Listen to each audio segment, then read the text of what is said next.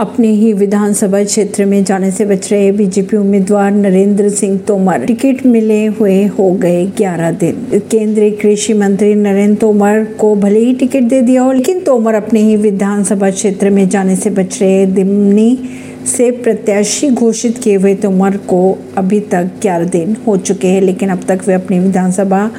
क्षेत्र में प्रचार के लिए नहीं पहुंचे खास बात यह है कि नरेंद्र सिंह तोमर पिछले कुछ दिनों से लगातार मुरैना जिले के अलग अलग विधानसभाओं में पहुंच रहे हैं लेकिन अपने ही क्षेत्र से उन्होंने दूरी बनाए रखी है परवीन सिंह दिल्ली से